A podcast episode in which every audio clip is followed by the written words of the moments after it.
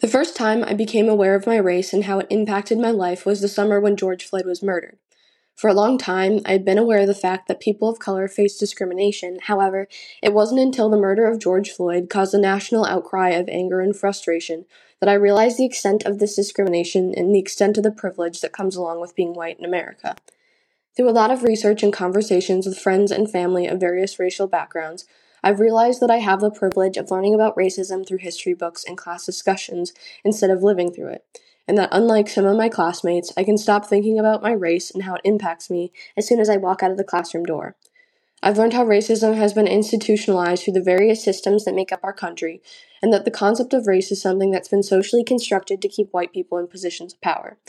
I've heard my BIPOC and Latinx friends vent about their frustrations with the communities and country that we live in and how prevalent racism is in our world.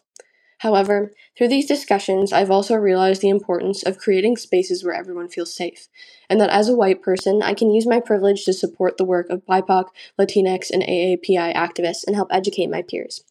I've come to understand that anti racism work is something that everyone should be involved in, and that it's our job, especially as young people, to uplift and acknowledge the work of people in, of color in our communities.